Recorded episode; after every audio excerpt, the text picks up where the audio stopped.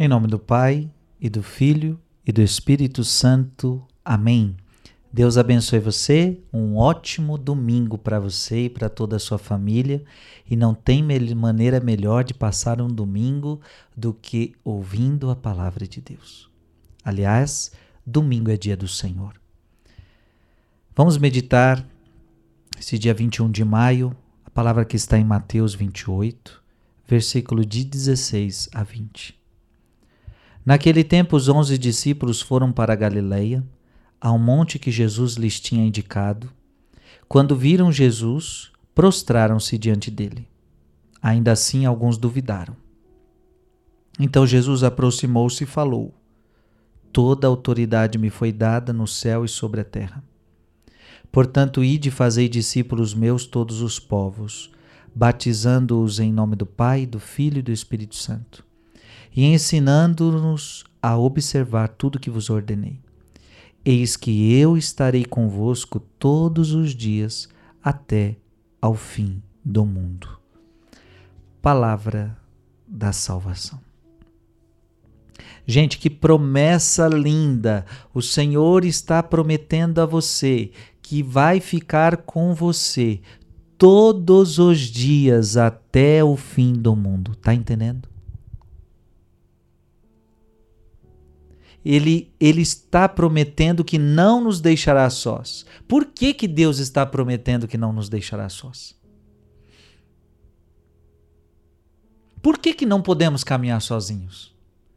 Ora, se Deus não quer nos deixar sozinhos, qual é o interesse de Deus em não nos deixar sozinhos? Por que, que Deus promete que não nos deixará sós?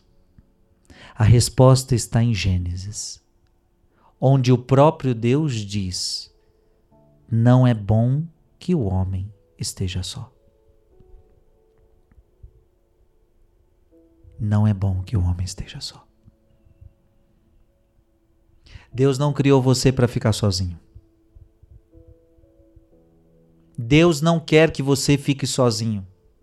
E é por isso que ele está te prometendo que ele vai ser sua companhia todos os dias até o fim do mundo. Acredite nisso. Por quê? Porque não é bom que você esteja só. Você não nasceu para ficar sozinho. Eu posso até dizer, você não dá conta de ficar sozinho.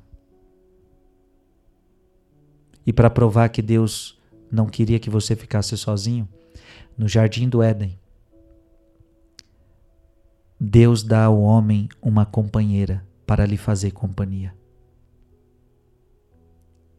Quando Deus diz: Não é bom que o homem esteja só, Adão se sentia sozinho e foi-lhe dado então a mulher. Veja que Deus habitou a terra de homens. Nós não estamos sozinhos. Você não está sozinho. Olha ao seu redor e veja que tem os seus irmãos moram com você. E não só irmãos de sangue, mas toda a humanidade é teu irmão, é tua irmã. E portanto nós não estamos sozinhos neste mundo. Ah, mas para você que pode dizer assim, ah, mas é... para mim não basta uma presença humana. E de fato não basta. E olha o que, que Deus fez. Deus também nos dá uma companhia espiritual. Porque não é bom que você esteja só. Então, além de te dar companhia humana, Deus te deu companhia espiritual. Todo aquele que, toda aquela pessoa que vem neste mundo recebe um anjo.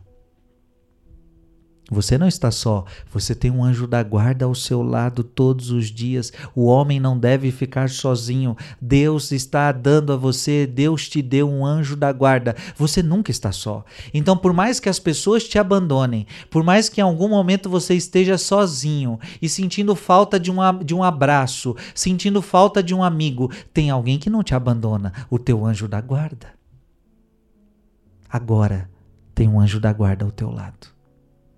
24 horas ele fica com você. Ele não te abandona. Às vezes as pessoas nos abandonam, mas o anjo da guarda não. Que mais? Deus não é bom que o homem esteja só. Na cruz, na cruz, Jesus nos deu uma mãe, filho eis aí tua mãe. Mãe, eis aí teu filho. Na cruz nós recebemos uma mãe, porque Jesus não queria que nós ficássemos sozinhos. E diz a palavra que a partir daquele momento João levou-a para casa. Porque João não podia ficar mais sozinho. Leve Maria para tua casa. E a Virgem Maria nunca vai te abandonar. Você está percebendo isso? Não é bom que o homem esteja só. Deus te deu seres humanos, Deus te deu um anjo da guarda, Deus te deu a Virgem Maria, mas não parou por aí. Deus nos deixou uma igreja e uma igreja em Pedro, em Pedro. Deus não deixou uma igreja somente espiritual. Jesus disse: Tu és Pedro, e sobre esta pedra edificarei a minha igreja. Veja, uma igreja visível. Por quê? Para que você pudesse vê-la, para você sentir que você não está sozinho. Porque imagina se a igreja fosse algo somente espiritual. Muita gente poderia alegar: a igreja me abandonou, eu não sinto mais, eu não percebo mais, eu não vejo mais. Não, a igreja está sob Pedro. Então você está acompanhado pela igreja o tempo todo. E olha que interessante, a igreja nos acompanha do início ao fim da vida. A igreja te acompanha quando você nasce, batizando você. A igreja te acompanha é, na sua catequese, tendo a primeira comunhão, tendo o seu crisma. A igreja te acompanha te casando, a igreja te acompanha pelo sacerdote, a igreja te acompanha no seu casamento, a igreja te acompanha quando você está enfermo pela unção dos enfermos, a igreja te acompanha do começo ao fim da sua vida. Você não está só. E para terminar, o próprio Jesus promete a sua presença conosco todos os dias. E onde é que Jesus está conosco? Jesus está conosco através da missa, através dos sacramentos, através de Sua presença viva e real. Portanto, irmão, não é bom que você esteja só.